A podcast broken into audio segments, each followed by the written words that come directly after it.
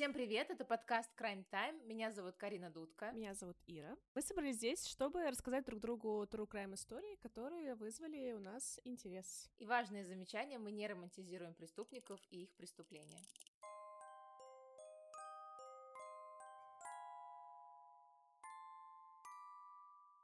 Ира, привет! Карина, привет! Ну что, ты сегодня первая начинаешь свою историю? Я очень э, не люблю начинать первые, но да, у меня очень большая история, и я даже в какой-то момент пожалела, что я это, э, это выбрала. Это как больше никаких культовых серийных убийц, потому что про них так много информации. Uh-huh. Я такая, и про это я расскажу, и про, а про это не буду. А потом уже смотрю на это огромное полотно текста и такая, не, это мы не будем рассказывать. Так что ну, я надеюсь, постараюсь. будет интересно. Ну, как обычно. Ну, ну, не знаю. Посмотрим. Надеюсь, это не займет больше часа, моя история. Я расскажу про Джона Уэйн Гейси. И начну с такой, э, знаешь, такой истории э, позже. Э, Розалин Картер, жена президента США э, Джимми Картера, 6 мая 1978 года прибывает в Чикаго для участия в ежегодном параде. И в программе там пышное празднество, фейерверки, костюмированное шоу, выступления музыкантов. И первая леди должна присутствовать на мероприятии в качестве почетного гостя, а затем пообщаться с лучшими представителями нации, в числе которых был э, Джон Гейси, о котором я расскажу. И последний вел активную благотворительную деятельность, поддерживал демократическую партию, э, организовывал в Чикаго крупные парады. И Розалин с удовольствием сфотографировал с Гейси, а чуть позже отправил эту фотографию по почте и написала там э, собственноручным э, рукой пожелания и пожелала всяческих ему успехов.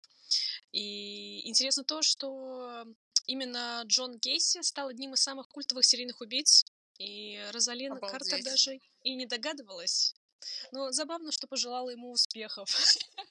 Смешно, что это произошло в том же году, когда его арестовали. А, родил, а, родился Джон а, в 1942 году в Чикаго в полной семье, и у него было еще две сестры. Семья была католиками, поэтому все дети учились в католической школе. А отец Джон, Джон старший, то есть у них вот такой прикол. Джон младший, Джон старший. Junior. Ага не придумывали там. А, ага. Был ветераном Первой мировой войны, а, много пил и был жесток по отношению ко всем. Например, он даже избивал свою беременную жену, когда та была беременна Джоном младшим.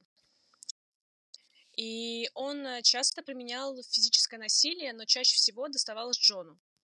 Отец часто унижал Джона и словесно называл его тупым, сравнивал его с сестрами. Однажды за какую-то провинность отец даже убил э, собаку Джона, любимую. Господи! Мать пыталась его защищать от отца, но ей это не особо удавалось. И на фоне ужасных отношений с отцом у Джона начался формироваться такая сильная привязанность к матери, из-за чего он еще больше получал от отца, потому что тот называл его неженкой, маминым сынком, и, вероятно, ты вообще станешь геем, как говорили тогда, гомосексуалистом. Несмотря... А сейчас так не говорят? Нет, выяснилось, что нет, оказывается. А. Я, я такая своей подруге рассказываю, и он там гомосексуалист. Оля такая, Ира, так уже не говорят. Я это какой-то из подкастов, весь подкаст говорила про гомосексуалистов. Так я тоже привыкла. Он говорит, ну так ладно. не говорят, это старомодно. Хорошо, буду иметь в виду. Вот смешно, если она меня, ну, наебала. Несмотря на жестокое обращение со стороны отца, а, Джон любил и очень его уважал. И отец хотел сделать из него настоящего мужика, там, водил на рыбалку, за ним давай, надо заниматься мужскими видами спорта, но Джону это вообще не нравилось. И, но при этом сам Джон был тружеником, в свободное время он подрабатывал в бакалейной лавке, разносил почту, он не мог, э, но он все равно не мог соответствовать ожиданиям отца, как бы он ни пытался. До Гейси дважды домогались. Когда ему было три года, до него домогалась умственно отсталая соседская девочка. То есть трогала его, по-моему, она там заставляла его раздеваться и трогала его. А когда ему было 10 лет, на него намогался друг отца. А, у Джона были проблемы со здоровьем, у него было слабое сердце, поэтому активные виды спорта ему были противопоказаны. А, к ужасу отца, естественно. Uh-huh. В 53 году Джон, играя на детской площадке, получил сильный удар качелями по голове. Его мозгу образовался тромб. И я такая, о, дай пять, Джон. А потом вспоминаю, что он серийный убийца. Такая, блин. И в течение пяти лет он страдал потерей сознания и эпилептическими припадками. Из-за этого у него была не... средняя успеваемость в школе, потому что он постоянно проба... проводил время в больницах. Uh-huh. Но отец не верил в его слабое здоровье и говорил, что он все выдумывает, лишь бы его, э, ему выражали сочувствие, оказывали внимание, но его мать э, и близкие друзья верили в обратное, то есть, ну, что он действительно плохо себя чувствует. А, возле 12 лет он вступает в движение скаутов, заводит друзей, несколько раз показывает им женское белье. И вообще Гейси довольно часто воровал женское белье, щупал и примерял его, и за что получал очень сильно от отца, и тот даже заставлял его в этом белье ходить в школу. Жесть. Тебя, знаешь, когда, когда тебя застукали сигаретами, заставляют всю пачку выкурить. Или идти сигаретами в школу, это как хорошо. У меня было такое, что мы с подругой очень, очень напились в свое 16-летие или 15-летие, и ее отец с утра заставил пить водку. Ну, ей было плохо, и он заставил ее пить водку, чтобы она, типа, похмелилась и поняла, как это ублюдски. Но когда он узнал, что она курит, он давал ей деньги на нормальные сигареты, чтобы она не курила какую-то херню, там, ну, беломор какой-то, и там не стреляла сигареты у школьников, ну, типа, одноклассников. Он говорит, ну, если ты куришь, кури нормальные. Ну, в целом, вот. просто мило, что у нее вообще был отец. Минус? Было мило, мило. А, думала, это минус, что у нее был отец. Нет, Думаю, нет, любоп... нет. любопытно Ре- Редкость в наше время. Um, так, uh, в подростковом возрасте Джон осознал, что у него есть влечение не uh, только, uh, что есть влечение только к мальчикам. Но он начал встречаться с девочкой, однако после первого полового контакта с ней он упал в обморок. Я такая понимаю. Вот бы я такую реакцию мужчинам давала, а? Типа, вот, вот ты хороша. Да. Я, я подумала, что, блин, я настолько это... хороша. Да, руку к колбу вот так прикладывает и падает. Без чувств. А, особой популярностью в школе среди сверстников он не пользовался, но его ценили учителя за его услужливость, исполнение любых поручений. Самому Джону очень нравилось, когда его хвалили и ценили. Я такая, да кому не нравится? Угу. Мне нравится. Типичный маньяк. Блин. В возрасте 18 лет он а, становится помощником кандидата Демократической партии. Отцу это снова не нравилось. И он не успевал, а, не упускал возможности оскорбить Джона. Однако это не помешало купить своему машину, сыну машину, но если тот бы за ней э, ухаживать, ну, типа, заниматься ей. Но Джон уже не выносил постоянных упреков отца, и в 61 году он уезжает в Лас-Вегас, даже не закончив школу. Там он работает в службе скорой помощи. После он стал работником морга. Работал он там всего лишь три месяца. Он наблюдал, как вскрывают, бальзамируют трупы. Несколько раз ему делали выговор, потому что он спал в гробах. Однажды Жесть. он открыл гроб. Там находилось тело умершего подростка. Он раздел его и начал ласкать его тело. Некрофил, короче, да? Тогда э, там любопытно, конечно. Но я скажу, никого не ел. Ага. Ну, может, чьих детей. Ну, там, я имею сперму. Ага. Про сперму. А, тогда Гейси осознал свои деструктивные действия. Ну, ты лежишь гробу с мертвым парнем, и такой, ну, наверное, что-то не так. Uh-huh. И э, его уволили, потому что они, сотрудники морга обнаружили одежду и, и голову подростка в гробу. Жесть. Скажи... Ты знаешь, это, это, когда ты рассказываешь, это как бы, ну да, жесть, жуть, но представить себе это же нужно еще. Когда, когда ты себе представляешь, ты, чтобы это сделала я, типа, лежит человек мертвый в гробу, да, начать его трогать, как-то еще испытывать влечение к этому. Какая жесть. Может быть, это еще из-за того, что все это было такое запретное, что отец так э, запрещал ему и говорил, что ни в коем случае, не дай бог, ты будешь геем, что он такой, ну хотя бы мертвого пацана-то полапать можно. Но это, это ужасно. Но сотрудники вот этого морга, они написали uh-huh. жалобу в полицию, но те проигнорировали, поэтому это никак не отразилось вообще на, на истории Джона в плане uh-huh. арестов. Uh-huh. Гесси возвращается домой и поступает в бизнес-колледж, заканчивает учебу в 63-м и устраивается менеджером-стажером в обувной компании, и вскоре его повышают до менеджера собственного отдела. А я такая, как, как так все успевает? А, он знакомится со своей коллегой Мерлин Майерс и начинает с ней встречаться. Видимо, падая в обмороки, но встречаться. Параллельно с работой э, в одной компании Гейс начинает работать в молодежной палате США. Вскоре он достигает статуса ключевого человека. А, в этом же году у него произошел второй э, гомосексуальный опыт. Первый это, видимо, считается когда до него, я даже не знаю, считается тот, когда до него домогались 10 лет, или когда он трогал мертвого парня-подростка, я, я не знаю. Uh-huh. Пишет, что второй. Его коллега по молодежной палате напоил его алкогольными напитками и пригласил к себе домой. Там они и занялись оральным сексом. А через год Гейси становится вице-президентом молодежной палаты Спрингфилда и занимает третье место популярности в молодежной палате в штате Иллинойс. Он женится на Мерлин Майерс и вместе с ней переезжает э, в штат Айова. Отец Мерлина покупает и предлагает Джону возглавить три ресторана сети KFC. Джон соглашается, и пара начинает жить в доме родителей Мерлин. Они, э, Джон зарабатывает уже много денег, становится очень таким видным членом демократической партии. А, в подвале своего дома он а, оборудует клуб. А, в нем его сотрудники, которые с ним работают в КФС, могли пить алкоголь, веселиться, играть в бильярд. Э, в этом же клубе Гейси начинает домогаться до парней. Перед этим он их опаивал алкоголем. Если жертва отказывала, то Джон останавливался и объяснял свои действия проверкой на нравственность или просто шуткой. Я такая, блин, uh-huh. неплохо. Uh-huh. А в феврале 66-го у Бары рождается сын, а через год у них рождается дочь. А в 66 году к Джону Мерлин, а, такое знаковое событие в жизни Джона, приезжают родители Джона и гостят некоторое время. И тогда отец, увидев успех, которого достиг его сын, извиняется за весь тот вред, который нанес ему, жмет ему руку со словами «Сынок, я ошибался насчет тебя». Кэсси входит в совет директоров молодежного движения Ватерлоу.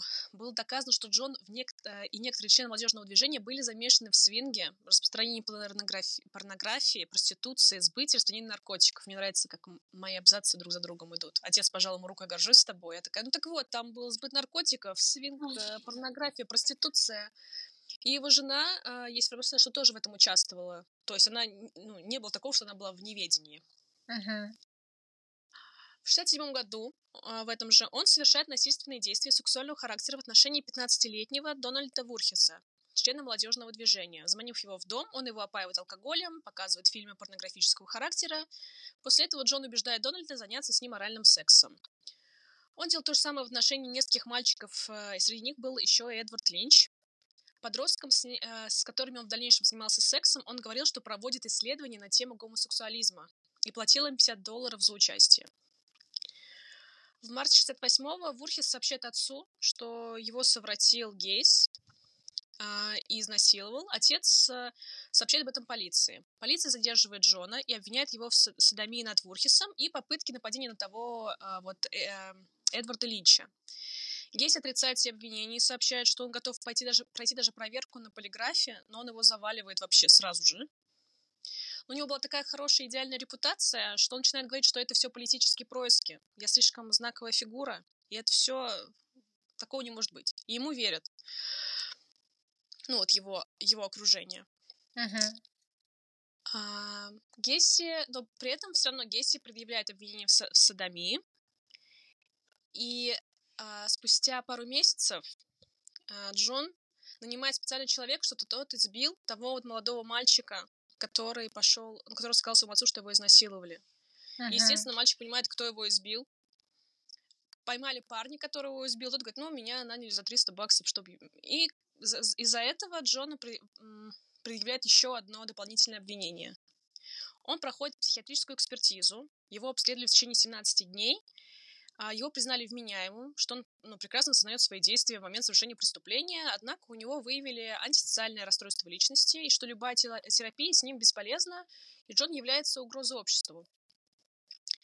Он, его признают, э, э, Джон признается виновным только за одно преступление, однако отрицает, отрицает что это был э, изнасилование, он говорит, что нет, все-таки тот, он хотел секс со мной.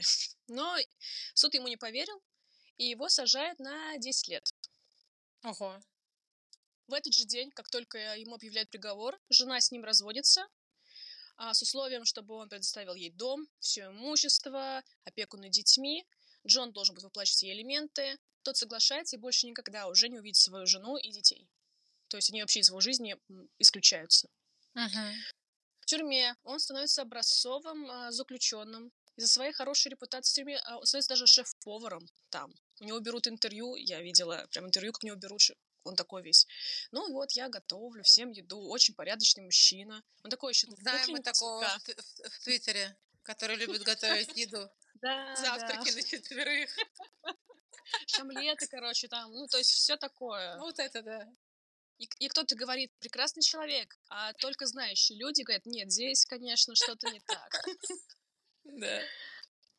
Он даже, вот этот Джон, не, не вот этот, про которого мы сейчас, а Джон даже руководил несколькими проектами по улучшению содержания заключенных в тюрьме. А, он заканчивает там среднюю школу, получает диплом, пытается подать прошение об условно-досрочном, ему отказывают. В Рождество отец Гесси умирает от цирроза печени, и когда Джон об этом сообщает, тот падает на пол, начинает рыдать, потому что он себя очень винил за это и считал, что отец умер раньше из-за того, что его посадили, и что он не оправдал каких-то надежд. На похороны к отцу его не отпускают. Далее он опять подает прошение, и, наконец-то, его освобождают с 12-месячным испытательным сроком. И в тюрьме он отбыл всего лишь 18 месяцев из 10 лет, которые, которые у него были. За то, что он был таким порядочным гражданином. Условия его досрочного освобождения были такие. Он приезжает обратно в Чикаго к своей матери и соблюдает комендантский час. Джон возвращается в Чикаго и устраивается поваром в местном ресторане. Опыт, как сказать, есть. Во время условно-досрочного освобождения его дважды арестовывала полиция. И дважды за домогательство. Первый раз его обвиняют в изнасиловании подростка. Сам подросток утверждал, что Джон заманил его в свою машину, отвез домой, пытался заставить заняться с ним сексом, но суд отклонил жалобу, так как подросток не пришел на суд. А второе обвинение подросток утверждал, что Гейси показал значок шерифа, заманил его к себе в машину, заставил заняться оральным сексом, однако и эту жалобу суд э, отклонил, потому что подросток пытался шантажировать Гейси. И в итоге в 1971 году его условно-досрочно освобождают, потому что эти два события не доходят до комиссии из-за того, что они были э, судом отклонены. Судом. Извините. На свои деньги а, и остаток, э, одолжив у матери, Гейси покупает дом в населенном пункте Норриджа. И в этом доме он будет проживать вплоть до своего ареста в 1978 году, и там же он совершит все свои убийства. Пока еще он ничего, никого не убил. Только насиловал, простите. Он создал, э, он создает свой строительный бизнес, Вступает заново в Демократическую партию Соединенных Штатов, занимается яркой общественной деятельностью, благотворительной и просветительской. Каждый житель Норвуд-парка, где Джон теперь обитал, считает, э, считал депутата и бизнесмена рубахой парнем, готовым прийти на помощь, и дождь и снег. Соседи хорошо к нему относятся, считали его полезным. Он часто должен там инструменты, бесплатно чистил снег у соседей. И, как говорят, знаешь, пусть говорят, ой, какой uh-huh. прекрасный сосед, мы даже не uh-huh. знали. Очень хороший человек, такого не может быть. Джон увольняется из ресторана и полностью посвящает себя строительному бизнесу, который активно развивается. Он обручается с Кэролин Хофф, своей давней школьной подругой. У той было уже две дочери, и, поженившись в 1972 году, Кэролин вместе с дочерьми к нему переезжает в дом. Первое убийство произошло до ее еще переезда и женитьбы в 1972 году. А Джон заметил на автовокзале молодого парня, после чего познакомился с ним и пригласил его к себе домой, в доме Гесси они курили марихуану, употребляли спиртные напитки, после чего занимались сексом, и на следующее утро Джон заметил парня а, в своей комнате с ножом. Джон подумал, что тот хочет его убить, напал на него первым, и завязалась драка, и он убивает свою жертву двумя ударами ножа. Гесси моет э, нож в ванной, после чего заходит на кухню и видит, что там накрытый, накрытый стол и приготовленный завтрак, яйца с беконом. И Джон понял, что парень просто готовил завтрак, и у него просто был нож в руках, и он вышел ему что-то сказать. Но в момент убийства... Ну да. Короче, завтраки вообще лучше не готовить. Что-то вообще какая-то плохая репутация.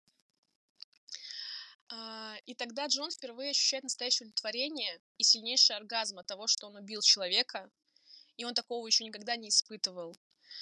И первую жертву он похоронил в подвале дома, и после того, когда его вторая жена переехала к нему и пожаловалась на запах, исходящий из подвала, он воспользовался случаем, когда она была за городом, чтобы раскопать могилу и залить ее бетоном.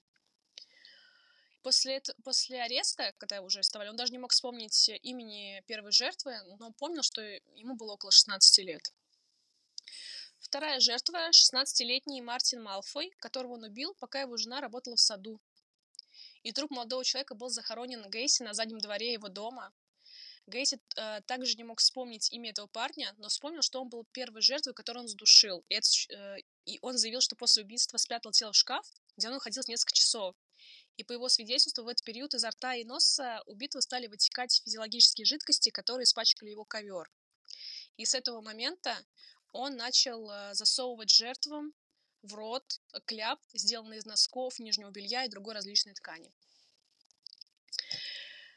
В этот период, ну, все, что есть убийство, но в этот период uh-huh. он продолжает домогаться и насиловать подростков. Часто он это делал в отношении сотрудников своей компании. Обычно же он предлагал за секс различные услуги, аренда автомобиля, деньги, продвижение по службе. В 73-м он насилует подростка. А, и подросток потом находит Джона и избивает его. В 75-м происходит третье убийство.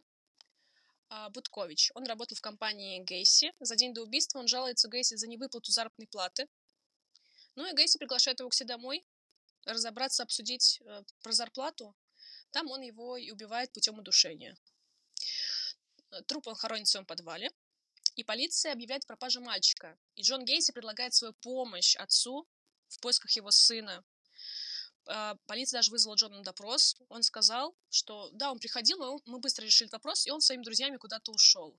Родители подозревали Джона, но все их опасения были проигнорированы, потому что, ну, извините, Джон Гейси очень уважаемый человек, он даже вступил в ложу масонов, то есть там он был, по сути, даже неприкосновенным. В 1975 году Джон узнает о клоунском клубе под названием «Веселый Джокер», Члены этого клуба выступали на различных мероприятиях, сбор средств на различных парадах, приходили к детям в больницы, веселили их. И в конце этого года он туда вступает. Он придумывает себе два образа. А, клон Пога и клон Патчи. Пога был веселым, а Патчи был более серьезным. Гейси выступал на различных мероприятиях, местных вечеринках, политических благотворительных мероприятиях, э, веселил детей в больницах как раз-таки он и стал э, прототипом Пеннивайса для Стивена Кинга uh-huh. и его фильма. Да. Uh-huh. Ну, когда ты смотришь, как он себя там разукрасил, придумал этот образ, это правда выглядит очень жутко. Факт. После трех убийств брак становится еще более шатким. Джон усносит голову, естественно, и он начинает... Пара начинает часто скандалить. Джон был весь таким воплощением американской мечты, но дома Гейси стал проявлять себя настоящим тираном. Во время ссор с женой он ломал мебель, громко кричал, а время от времени доходил до рукоприкладства. Соседи слышали, например, крики, как он кричал, что ломал, но когда он, когда Гейси видел соседей, он начинал улыбаться и махать им, типа, «Привет, соседи, как дела?» То есть это было, выглядело очень странно. Uh-huh. Кроме того, Гейси запретил супруге заходить в некоторые комнаты дома, начал скупать порножурналы с голыми мужчинами и юношами. Хотя его вторая жена знала его бисексуальности, и как бы она это приняла. Но потом она стала замечать, что он приводит в дом подростков, в гараже находится много гей-порно, и в 75-м начинается бракоразводный процесс, в 76-м они уже разводятся. И с 76 по 78 год Гейси совершает 30 убийств, потому что дома он остается один, ничто ему не мешает. Если до этого он совершил только 3, то за два года он совершает 30. И 29 тел жертв он захоронил в своем подвале, а оставшиеся 4 он уже стал выбрасывать в реку, потому что в подвале не хватало места. То есть он уже весь подвал завалил трупами. И после ареста Гесси заявил, что в его доме побывали около 150 мальчиков и юношей, большинство из которых он склонял к интимной связи за материальное вознаграждение. Иногда он только заводил с ними беседы, давал им жизненные советы, там предлагал секс, а они там как хотят, не хотят, могли и заняться, могли нет. Гейси заманивал жертв в свой дом различными способами. Предлагал поработать в своей компании, предлагал алкоголь или наркотики. Имея при себе фальшивый значок полицейского, пару жертв он посадил в свой автомобиль и позже отвез к себе под э, причиной то, что это арест, мы едем в участок, и привозил к себе домой. Многим жертвам перед нападением он давал наркотические средства, алкогольные напитки и демонстрировал различные фокусы, в том числе фокус с наручниками. То есть он надевал на себя наручники, у него был спрятан ключ, и он из них убирался. И, э, и говорит, о, смотри, а теперь ты. Естественно, uh-huh. жертвы были скованы, и он приступал к пыткам. Он э, насиловал жертв и насиловал их также посторонними предметами, тушил об жертв, а, жертв сигареты, избивал, пытал их. Это могло продолжаться очень долго. В перерывах между пытками Гейси читал своим жертвам Библию, после чего душил. Сво... Э, трупы своих жертв он хранил э, в могилах глубиной около 40 сантиметров, вырытых в подвале дома, где были расположены коммуникационные сооружения. И высота подвала варьировалась от 60 90... Короче, там очень стра- странная система, но в итоге ему уже приходилось под конец руками рыть эти могилы, потому что там не оставалось места и возможности куда-то кого-то закопать. И Гейси подтвердил после ареста, что да, я мог за день убить больше одного человека. Там было по несколько парней за день. Преступление Джона Гейси совершалось 72 года, получается, по 78 именно убийство. И по словам убийцы, он не помнил точного количества жертв. Возможно, э, что общее количество было и 45, но доказано было только 33. Удивительным образом полиция поначалу вообще не подозревала Гейси, хотя большинство этих жертв и пропаж людей это были его сотрудники. Его просто его просили давать комментарии, но никто бы не подумал, что как так первая леди жмет руку убийцы, да такого быть не может. Конечно, нет, он просто какой-то порядочный гражданин. Первому серьезному риску Гейси подвергся лишь, лишь тогда, когда одна из его жертв, э, которую маньяк напичкал хлороформом, сбежала. И он сказал, что вот такая вот была машина, еще что-то, но ему не поверили, но все равно это было очень близко уже. И переходим к последнему его убийству, после которого он был пойман. В 1978 году Джон вошел в аптеку с целью поговорить с ее владельцем о ремонте. И в той аптеке работал Роберт Писк. Роберт сказал матери, что придет попозже, потому что ему предложили работу, и он сейчас едет э, поговорить о ней. Гейтс привозит его к себе домой, где они поговорили о возможности трудоустройства, и он его в компании позже, тем же вечером, он обманом убедил Роберта надеть наручники, после чего начал пытать его и угрожать изнасилованием. Согласно свидетельству, Гейси во время пыток э, и издевательств э, он надел на его, на его шею петлю и ушел поговорить по телефону, и он вернулся, и парень сам себя задушил. Ну, по, по словам. Uh-huh. Мать Роберта заявила в полицию о пропаже сына, сказала, что он едет к, э, к Джону Гейси по работе. Джон сказал, нет, не было такого, я ничего не предлагал. Я просто был в аптеке. У полиции уже начали возникать какие-то сомнения. А, чувак из блока, следователь, который занимается расследованием, а, изучил дело Джона Гейси, обнаружил, что тот вообще сидел за садомию, за uh-huh. приставание к подросткам. И такой, о, здравствуйте. И стали за ним организовывать слежку. Джон такой, так, я подаю иск на 750 тысяч долларов против полиции за то, что за мной организована слежка. Мне не нравится. Был орден, ордер, ордер на... И орден там был тоже. Короче, был первый ордер, и при первом ордере не обнаружили в подвале э, трупы, но обнаружили значки полицейских фальшивые, наркотики, порнографические фильмы, фалоимитаторы, валиум. Э, начинается слежка, и Гейси уже понимает, что пути обратно нет, он приходит своим адвокатам и говорит, что так, давай-ка мы выпьем. Э, они выпивают с адвокатом, и Гейси говорит, я убил 30 человек. Параллельно с этим а, еще один выписывает э, ордер а, на обыск, и там уже в подвале обнаруживают трупы. После чего Гейси признается, да, убил. Было. И про... Было. Было. И процесс по делу Гейси стал одним из самых скандальных за всю историю американской юстиции. Из страха перед местью родственников жертв преступник находился под неустанным контролем, полицей... конт...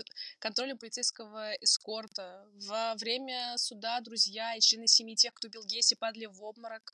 Одного свидетеля вообще вырвало прямо в заседании, э, на заседании. К тому же это развязывало руки либералам потому, и противникам э, ЛГБТ, потому что вот смотрите, Джон, демократ, гей, и к чему это привело, и вот какой он стал человек. 6 а, февраля 80 -го года он предстал перед судом по обвинению в 33 убийствах. Он прошел психиатрическую проверку, чтобы выяснить, действительно ли Гесси во время убийства был вменяем или не вменяем. Джон утверждал, что это раздвоение личности, это моя злая личность, альтер-эго, злой Джек Хенли. А, но врачи сказали, что все это фигня, ничего такого у него нет. Прокуроры доказывали, что Гейси вменяем, и он сознает свои действия. А, и После двух часов обсуждения присяжные признали его виновным и приговорили к смертной казни. Находясь в камере смертников в исправительном центре, он проводил большую часть времени за рисованием, и первоначально казнь должна была состояться в этом же году. Но ее постоянно переносили, как оно обычно случается. И он ждал казни еще 14 лет. За 14 лет он не опускал руки, он проявил себя успешным бизнесменом. Он, например, любой желающий мог ему позвонить и поговорить с ним за 23 бакса по телефону. Кроме того, он продавал свои картины, и там было много картин именно с клоунами. Одну из них даже купил Джонни Депп. Ого. И, и сто... он заработал на своих картинах э, очень много денег. Например, сейчас его картины стали еще более редкими, и каждая из них стоит около 20 тысяч долларов. Находясь в тюрьме, Гейси подавал многочисленные апелляции, но все было безуспешно. И 10 мая 1994 года состоится казнь. И за день до казни, как оно бывает, э, в американской традиции ты можешь съесть все, что ты захочешь. Uh-huh. И меню Гейси было таким. Дюжина сильно прожаренных креветок, большая порция цыплята с KFC, приготовленных по оригинальному рецепту, фунт свежей клубники и жареная картошка и диетическая кола из KFC. И диетическую колу, пожалуйста. Я просто видела эту фотографию. Я такая, я могу докормить этим всех моих друзей. После этого его повели в помещение для казни и казнили с помощью инъекций. И последними его словами были «поцелуй меня в задницу». Жесть. Его убили, когда ему исполнилось 52 года. За несколько часов до казни перед тюрьмой собралась толпа, ожидающая исполнения приговора. И а, после исполнения приговора все начали ликовать и веселиться. Началась типа вечеринка на улице, потому что все ликовали, что наконец-то он умер. После того, как он э, умер, его мозг был удален, а тело кремировано и развеяно. Очень романтично. Вот такая история. А, очень любопытный персонаж, потому что выглядит очаровательным толстячком клоуном. Я боюсь клоунов, но акул uh-huh. я боюсь больше. Но убийц акул я не знаю. ну, в фильме «Челюсти» только видела. Вот. И я очень много думала, информации. Что он худой. Ты говоришь толстячок, Нет, я думала, он такой, он у него как раз была... Про... Считаю, что у него было две вот этих вот, э, как это называется, что ему нравилось, это еда uh-huh. и молодые парни. Я такая понимаю, понимаю. Я за хлеб с маслом готова убивать. Ради парней еды готова убивать. Молодых парней. Понимаю тебя. Вот. Вот такая история. Да, жуткая история. В очередной раз мы понимаем, что клоуны до добра не доводят. Так что, девочки... И детей пальчики. в детстве обижать нельзя. И не, и не насиловать. И насиловать не надо. И собак убивать тоже не надо. Абсолютно. И собак ваших детей тем более. Просто очередная история, которая показывает, что с детства вообще очень много чего идет. Угу. Да. Ну что, переходим к моей истории. Я сегодня тебе расскажу про французского убийцу, которого, да, которого очень сильно не любят во Франции. Обычно по мотивам вот этих преступлений популярных серийников создают книги, пишут фильмы, да, особенно французы, как написано в статьях, что французы вообще очень любят вот эти все криминальные истории. Про вот этого серийника только одна книга и документальный фильм, который вышел незадолго до его смерти. Соответственно, да. Речь пойдет про Мишеля Фурнире и его жену э, Монику а, а, Моник Оливье. Такая у нее вкусная Оливье. фамилия. Да. Захотелось. Да, их приговорили к пожизненному заключению двоих без права на помилование. И это случилось в 2008 году. И недавно, буквально, кажется, не помню, кстати, по-моему... А, в 21 году, да, он умер в 78, в 79 лет. А она? Она еще пока держится. Э, да, она пока держится. Она пока держится. Такой-то фамилии. Да. Э, давай расскажу тебе про него. Э, он родился в 1942 году в Седане. Как раз это вот эти были всякие войны, да, вот эти года. И в детстве он в целом был мальчиком обычным, нормальным, ничем не отличался от сверстников. А, в армии он э, служил в Алжире, но особо там ничем не отличился, поэтому вернулся домой просто вернулся без всякой вот этой вот, без продолжения военной службы. Э, дома он устроился работать плотником и электриком. И какое-то время работал в школе. Но вот как раз-таки по вот этим специальностям. Он пользовался успехом у женщин, но очень любил девственниц. И в какой-то из статей я прочитала о том, что у него была проблема с эякуляцией. То есть он очень быстро кончал, и из-за этого над ним посмеялись, то ли, то ли в целом женщины над ним из-за этого смеялись, то ли какая-то из женщин над ним смеялась. И он решил э, выбирать себе э, в качестве партнерш, ну, далее своих жертв, девственниц, потому что, типа, женщина, которая не знает, как надо, не будет надо мной смеяться, грубо говоря. А, в 1967 году его как раз-таки задерживают за то, что он пристает к несовершеннолетней девочке. Но максим, максимальным был э, легким приговор. Его там буквально э, на 8 месяцев, короче, осудили, потому что у него не было никакого уголовного прошлого. Вот, его осудили на 8 месяцев. Он был уже женат к тому времени. И вот из-за того, что его осудили, посадили, он развелся. После того, как он вышел, он нашел себе новую жену, но продолжил э, приставать э, к девушкам, к девочкам, но никого не убивал. Но в 1984 году он все-таки попадает в тюрьму, и ему дают три года за нападение на молодую женщину. И вот это заключение уже становится для него поворотным, потому что он э, со второй женой разводится и в тюрьме заводит роман по переписке с вот этой Маник она становится его третьей и последней женой, собственно говоря, и потом она становится с ним напарницей по э, криминалу. Он э, жил с сокамерником в тюрьме, который ограбил банк. Ну, вообще, который грабил банки у него какая-то там была, короче, общая, ну, не знаю, что это, казна или вот этот общак он, у него был. И то есть у этого сокамерника была жена, которая знала, где находится общак. Э, Мишель об этом узнал, э, сдружился с этим мужчиной. И когда вышел из тюрьмы, значит, говорит, давай я свяжусь с твоей женой, там что-то, видимо, как-то передам ей, что с тобой все в порядке. Он, значит, встретился с этой женой. Во-первых, он встретился со своей будущей женой, с Моник, и с которой он уже в тюрьме заключил брак. Его, о, она его настоящая жена. Во, когда он вышел, она уже была его женой, потому что они в тюрьме расписались.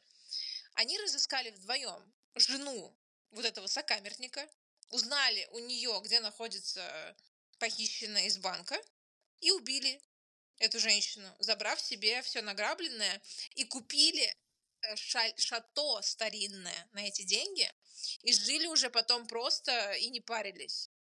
Блин, так романтично, я тоже так хочу. Когда, да. когда уже мы? Да, да.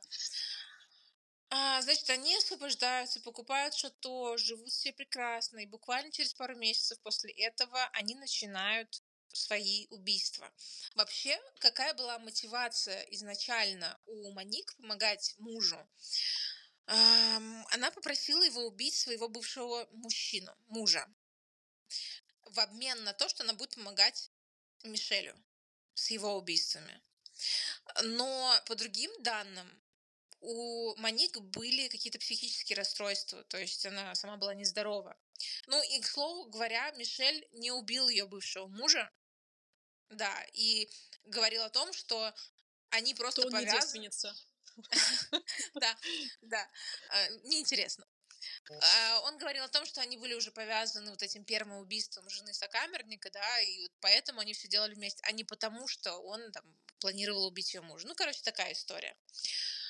А, как они своих жертв ловили?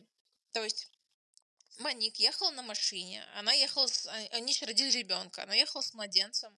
А, если она ехала без ребенка, она сидела с, значит, с детским креслом, там, с игрушками. И то есть она максимально эм, выглядела доверительно.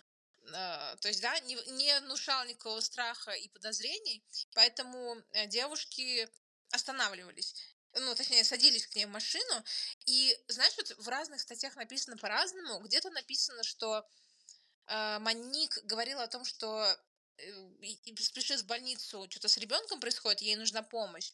По другим данным, она просто подвозила голосующих девушек, и ехала, значит, эм, они садились в машину, ехали по дороге. По дороге, значит, Мишель стоит с пустой канистрой и голосует. И как будто бы якобы ему нужна помощь. Они останавливаются, и потом они связывают женщин, отвозят их там либо в лес, либо к себе в дом, убивают и, соответственно, закапывают либо э, в у них в доме, в саду, в этом шато, либо они выбрасывали еще тела в лесу. 15 а, лет они это все делали. И ему нужно было раз в полгода вот такие вылазки устраивать. То есть он хотел э, этим заниматься раз в полгода примерно, ему это было необходимо. Но он никогда не попадал в поле зрения полиции. Шамиль, Шамиль, Ага, Мишель. Опять он. Нет, я просто скучаю по нему. Мишель, Мишель. А, ужасно. А, жертвы считались без, без вести пропавшими, да, и на самом деле полиция работала очень плохо, потому что пропавшую студентку, например, искал ее отец. Он там потратил кучу денег для того, чтобы устроить эти поиски. Полиция не могла связать пропавших вот этих людей, ну, детей буквально, да, в одно дело. И э, вот, короче, полиция работала очень плохо. И тем более они не могли подумать о том, что это сделал этот чел Мишель. Потому что он, типа, был любителем литературы, играл в шахматы, был мужем, отцом. И в 2003 году в полицию приходит Маник э, в Бельгии, да, и начинает рассказывать все как есть. Но почему она это, да, сделала? Потому что за несколько дней до вот этого вот ее прихода в полицию они похитили 13-летнюю девочку в Бельгии. Девочку засунули в багажник машины, связали веревками, засунули в багажник машины, и она разгрызла веревки и смогла на каком-то из светофоров выпрыгнуть, убежать, запомнила номер машины. Да, и то есть это было провальное, по сути дела.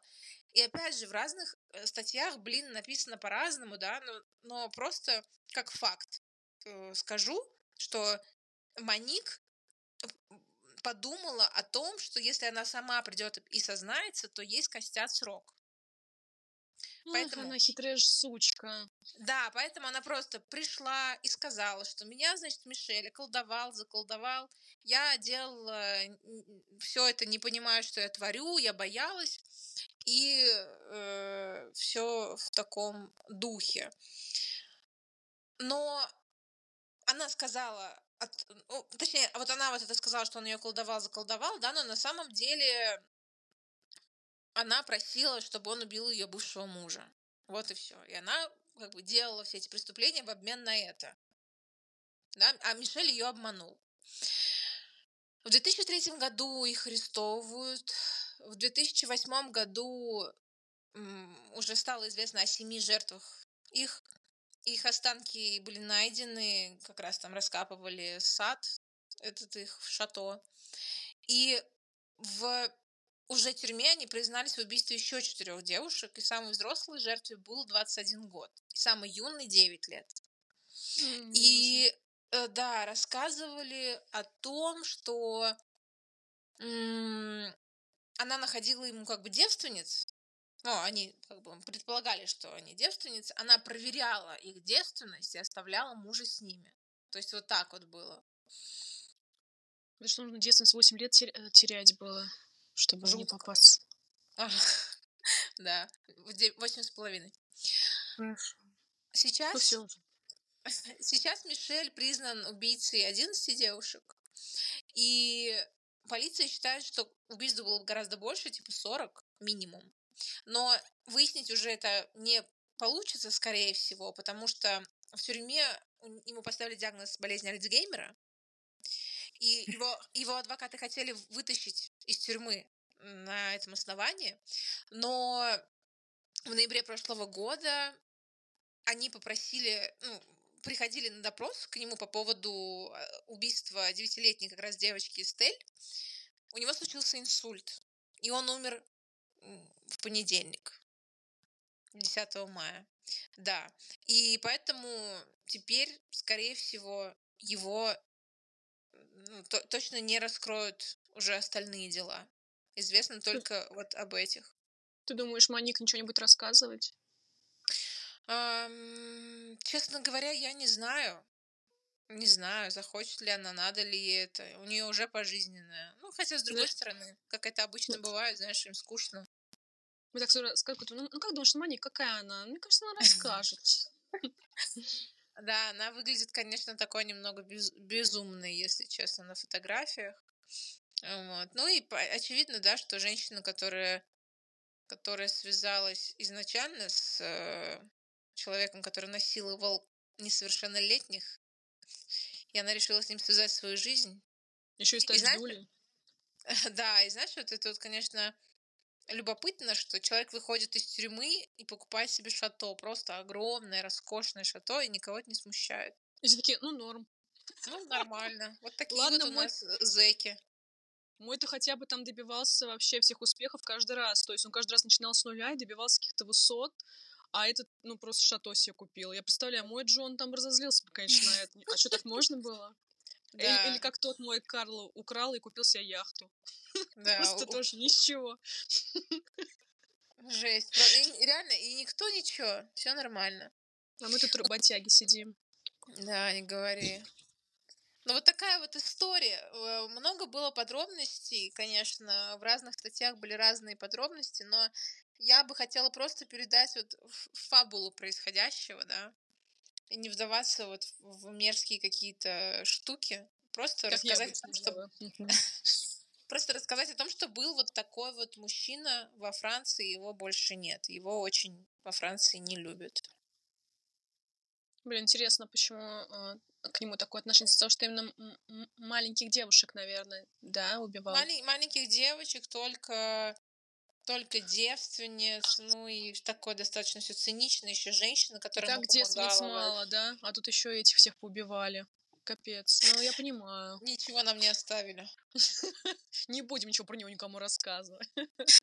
Мне нравится, что у нас с тобой это не путешествие по миру. У тебя каждый раз новая, а, новая страна. А мне так захотелось, кстати говоря, вот, вот такой, такая у меня такой стилек. Такой вот. Сначала у тебя все СССР с милицейским, да. а теперь бац, и мы каждый да. раз в новой стране оказываемся. Да, я, уста- я, я устала уже путать мили- милиционеров и милицейских, я буду только про полицейских теперь рассказывать. Окей. Но ну, у нас милицейский прижилось э, в доме. Мы тебе часто говорим с подругой. А, да? Кайф, кайф. Ну вот такая вот, вот такая вот история.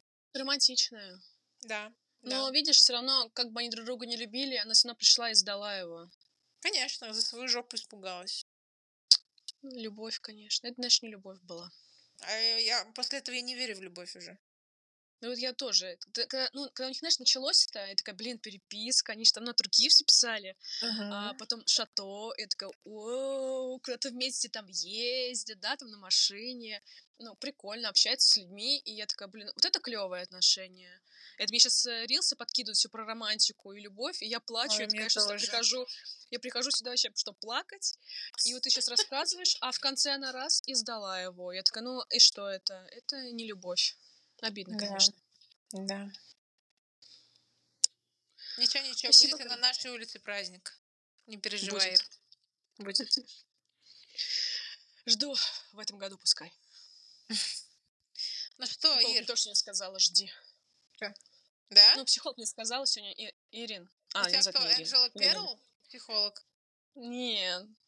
Ее зовут Надежда, мне нравится. Она мне сказала сегодня, Ира, все будет. Вы очаровательная. Я такая, спасибо. Я ребенок говорит, что у вас в жизни все будет. Так, так и... Ой, бля, я забыла ей перевести деньги, надо перевести. Я начала к подкасту готовиться. Сейчас я переведу. И а то она такая... Я ей столько всего сказала, комплиментов, что она так... А она, она даже деньги в этот раз не перевела. И, и зачем я... Это что? Это все было зря. Ир, все будет. Она, говорит, я всегда... Она еще говорит, я всегда рада вас видеть. Я такая еще своей голове, ну, конечно. еще бы.